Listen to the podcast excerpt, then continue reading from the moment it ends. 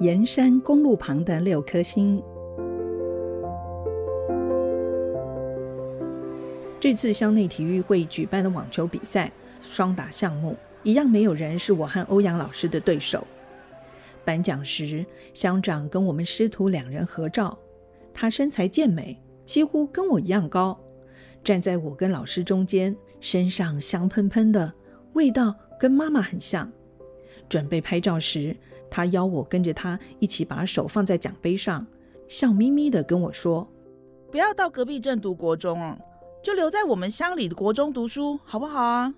我看了老师一眼，欧阳老师直接回答他的问题：“当然，阿宝会留下来。我正在帮他申请奖学金。乡长，他功课好，有一个人照顾外公外婆和四个弟弟妹妹。乡公所应该拿出一些经费留住这个人才。”没问题，包在乡长身上。哇，看她外形是个大美人。想不到发声如钟，典型的女中豪杰。奖品丰富，成打的毛巾，一整盒的香皂，大罐的沙拉油，大包装的泡面，还有两包奖金，一包两千块。欧阳老师用他的老爷车载我回家前，先带我到牛肉店庆功。我和老师都吃了一大碗的牛肉面，我们把一大盘卤牛肉扫得一干二净。连细葱、姜丝都不放过，沙茶炒牛肉也是吃的连一根空心菜都不剩。老师还问我要不要再各叫一碗白饭，我们一道把盘底的肉汁清理干净。他说这种汤汁最下饭。我说好，爽快的猛点头。老师笑得比刚才领奖时还要高兴。老板，两碗白饭，大碗的啊，还有两碗牛杂汤，也是大碗的。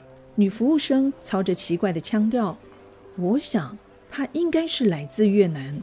爸爸跟儿子好回去嘛，好像两两个牛。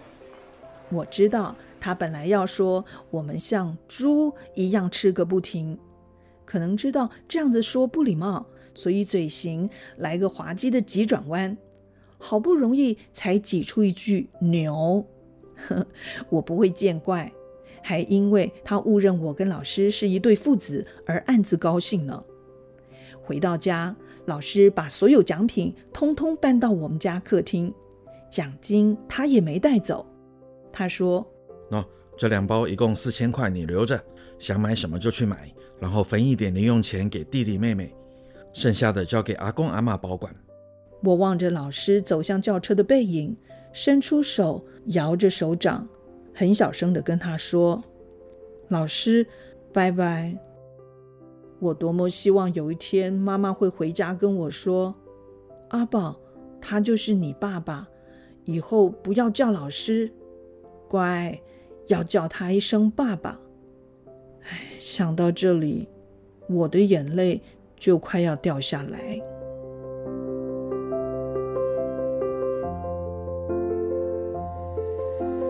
夜晚的山是一群沉睡在黝黑阴影中的巨人，但是我们从不畏惧，还喜欢趴在窗沿看山腰上排湾族聚落的点点灯火。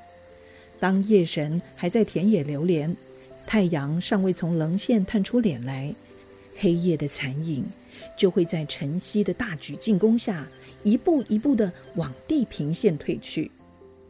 我最喜欢在清晨时分站在菜园等候第一道阳光从山凹一蹦而出，阳光就像金色的箭从山顶往山脚直射而下，举目田野竟是一片灿然金光。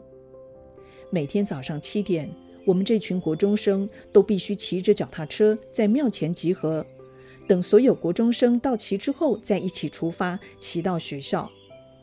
我今年是国中一年级的新生，但是国三的学长也没有人比我高，所以村长说由我带队，我骑在最前头。刚开始几天，外公外婆都会陪我到庙前，他们不是不放心，而是很得意，我竟然一开学就被推举为队长。两位老人家笑呵呵地站在庙前，外公伸出左手，外婆伸出右手。摇着手掌跟我们说：“好啦，卡卡班的哈，拜拜拜拜啊！清晨沁凉的空气宜人心胸，大武山层次细腻的峰峦渲染着薄浅的粉蓝，几抹烟蓝寒带，层层山峦相互掩映，山上苍翠的树林犹如学校里的墙上浮雕，好像伸手就可以摸得到。我们一群国中生就在群山的护送之下，缓缓骑向学校。妈妈回家跟我们一起吃晚饭，除了问问我们的功课，她的话很少。外公外婆好像也有心事。妈妈饭吃到一半就拿出钱包给我们一些钱，她说今晚有重要的事，饭吃完就要马上离开。一个陌生男人突然出现在我们家门口，秀出一张好像是名片的塑胶卡片。妈妈吃到一半的饭还含在嘴里，她丢下碗筷，还没站起来。两位村里的警察从那位陌生人背后出现，他们伸出一只手，示意要妈妈坐下来。潘丽珍，在孩子面前不要这样，大家好商量，好不好？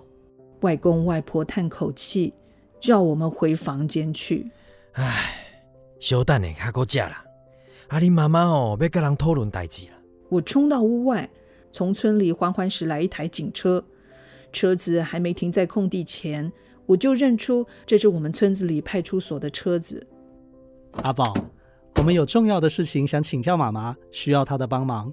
所长下车后，牵起我冰冷的手，很诚恳地跟我说：“所以我派警车来载他，你跟弟弟妹妹说不要担心，好不好？”所长很年轻，长得很帅。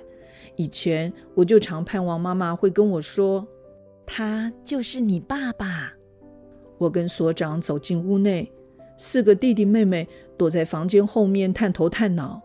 妈妈跟外公外婆不知道在嘀咕什么。所长一进门就跟那两位拿着手铐的警察说话：“收起来，收起来，在孩子面前不要这样。”妈妈、外公和外婆三个人几乎一起说。哎，多谢多谢，谢谢啦！我也真的很想跟所长说一声谢谢，但是泪水已经在眼眶打转，我不敢出声，怕一说话就会哭出来。如果我忍不住哭出来，那四个躲在门后的弟妹一定会跟着我大哭，到时村里的人就会知道妈妈是被抓走的。不是像所长讲的，我们有重要的事情想请教妈妈，需要她帮忙呢。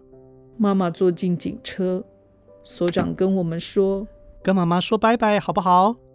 我们五个人一字排开，伸出一只手，摇动着手掌，向坐在车里的妈妈说拜拜。妈妈也伸出手，跟我们说拜拜。啊，安尼蛮好啦。以后吼就不必猜他的人哦，即马是伫台北，也是台中高雄啦。囡仔哦，想要看一下妈妈，嘛较方便啊啦。外婆说的很轻松，好像不在乎，也不担心。但是我听得出来，她说话的声音有点沙哑。外公饭也不吃了，抽出腰围上的皮带，自己走出门外。躺在长板凳上休息，虽然他看起来是在闭目养神，但是他的双手紧紧抓住皮带，有时嘴角一抽，好像要扯断那条已经绷紧的皮带。外头的天色一片昏暗，大武山巍峨的身影不见踪迹，连邀请树儿起舞的微风都藏匿无息。外公外婆一夜无语，屋内屋外留下一片寂静，那是被震惊冲击之后的沉默。